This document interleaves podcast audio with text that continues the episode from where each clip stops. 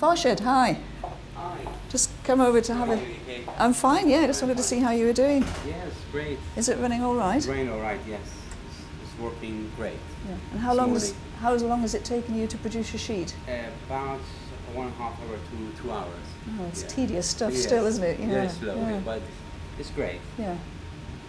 Well, what Farshad is doing is he's making um, a sheet of biodegradable polymer. Now, this is the sort of material that you use in dissolvable sutures, but the application of it's very interesting. We're using this to deliver cells to the eye, and the condition is uh, corneal scarring. So there's many, many patients across the world, especially in India, where there's um, acid, chemical burns, uh, genetic problems, immune problems, and you lose that clear window over the front of the eye. And instead, you grow scar tissue across. Now, that's very painful, and depending on the extent of the scar tissue, you lose a lot of vision or you can be completely blind. And the interesting thing is, you can cure that reasonably well. Um, you can um, take cells from one eye, if the other eye is okay, culture up the cells in the lab, remove the scar tissue, and then put the cultured cells back on the eye.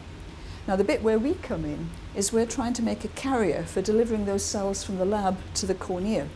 And we're making it out of a material that you use in dissolvable sutures so that the cells sit on this nice scaffold, which we'll show you in a minute, go onto the eye, and then the idea is the scaffold will just fade away, just like dissolvable sutures do, leaving the cells on the eye. So what Farshad is doing, and this is painstaking business, is he is spinning spider style um, an electrospun scaffold. And this is very, very thin. It's about 150 microns. I I can show you in a sheet of this um, what it handles like. So it's a little bit like tissue paper. And the cells love attaching to this stuff. But we've deliberately made it out of polymers that fade away. They take up water and just dissolve away. So we want the cells to be happy on there for a little while, one, two weeks, and then we want the whole scaffold to just dissolve on the eye, leaving the cells in place. Now, the clinical problem that we're looking at here is scarring of the cornea. The context for this project is that scarring of the eye can happen across the world, but it's extremely common in India. In India right now, it's reckoned to be about 3% of the population are blind. And very often the blindness is due to conditions that affect the nerve cells at the front of the eye. And you end up with eyes that look like these.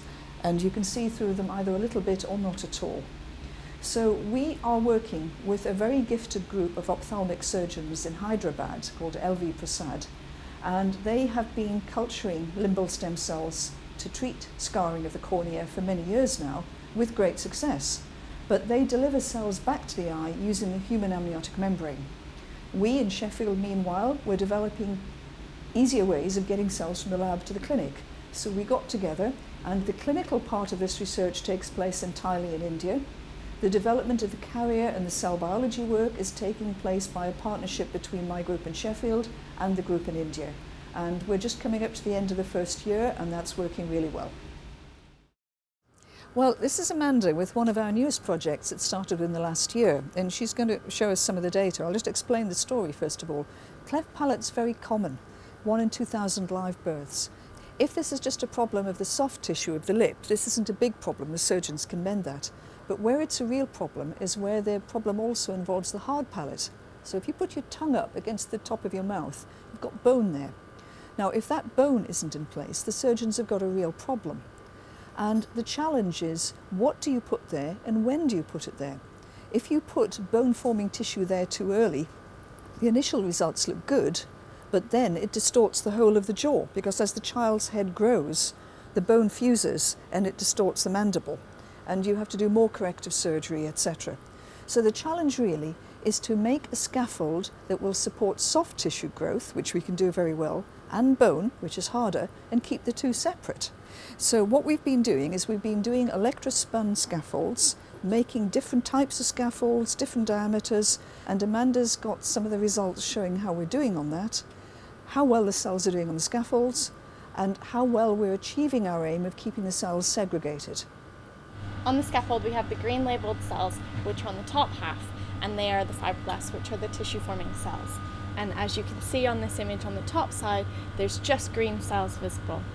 If we then look at the bottom side, which are the red labeled MSC cells, we can see a clear field of view of the bone forming cells. If we look at a cross section, we would expect to see both cells. If we do this, we can see the red cells on the bottom and the green cells on the top. So we've achieved the first step in the project. We can make a scaffold where bone forming cells are happy on one side and soft tissue forming cells are happy on the next on the other side and we can keep the two cells segregated. So now we need to put them under mechanical conditioning and get the bone cells forming bone.